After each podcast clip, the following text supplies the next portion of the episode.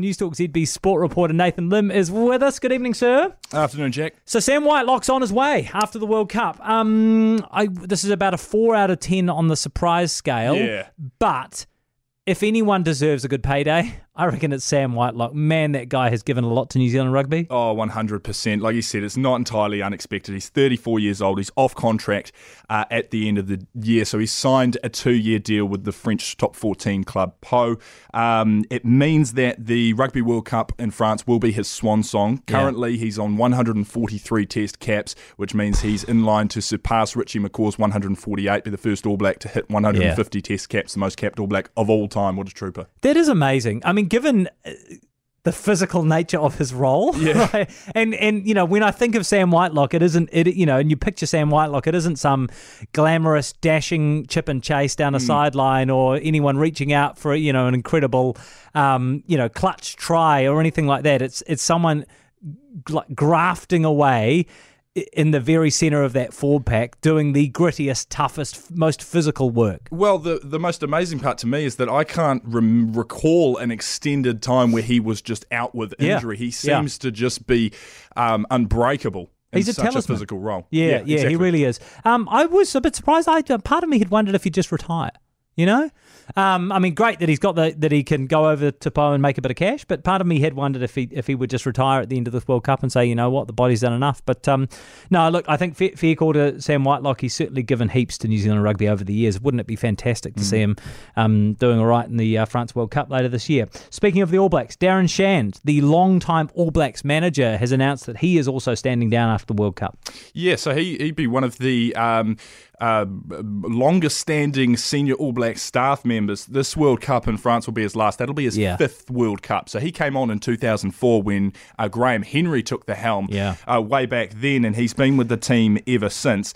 Uh, his departure, along with uh, mental skills coach Gilbert Enoka, announced a couple of months ago he's leaving as well. So it mm. means Scott Robertson's job to fill out an All Black staff, never mind the coaching team, gets a little bit harder because suddenly he's got to replace Shand and Enoka. So it's another challenge, I suppose, for Scott Robertson starting in 2024. Yeah, I mean, how much? What does the All Blacks manager do? Because I think you know back in the day, it used to be the sort of role where you know, the manager would book the hotels and make sure the bus turned up on time and that kind of thing. Obviously, it's much more complex.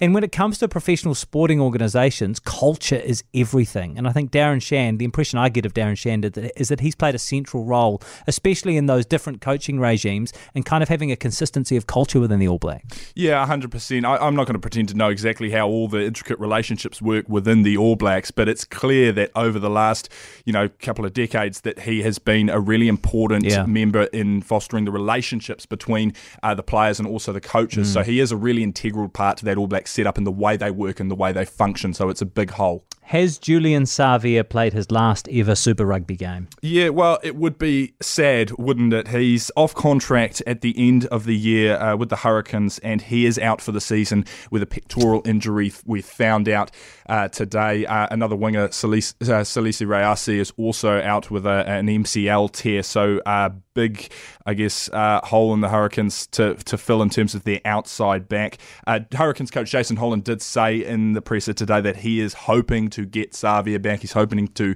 uh, secure his signature for another season. Yeah. Um, the sad thing is, he recently uh, equaled Israel Folau's record for most Super Rugby tries. He's equal with Folau on 60. So this means he can't go ahead unless he does yeah. re-sign for next year. Yeah, right. Oh, that's such a shame, isn't it? I mean, he has, he has been stupendous this season. You know, for a guy yeah. who kind of had that little dip in the in the middle of his career, you would have thought, oh, you know, maybe his career could have gone down a different track. But um, it would be a real shame not to see him back out there for the Canes. Yeah, well, 100% he's come back in and, and really taken on a leadership role, mentoring role, and, and yeah. being a senior player in that group and, and, you know, another talismanic sort of player with so much history behind him. Yeah, very good. Thank you so much, sir. Nathan Limm, News Talk ZB reporter. Off to the party tonight, are we? Oh, I am, Jack. He's in his number ones. I got to paint the picture here. He's just he's he's had the ironing board out this afternoon. There's been a bit of a tussle in the flat over the ironing board, but Nate's got it. He's done the sleeves first. He knows how to prepare for a big night out. I'm I'm dragging you to the after Be party. Be responsible Jack. is my message, Nathan. No, no, no. There's no such thing in media. Thank you very much. That's Nathan Limm.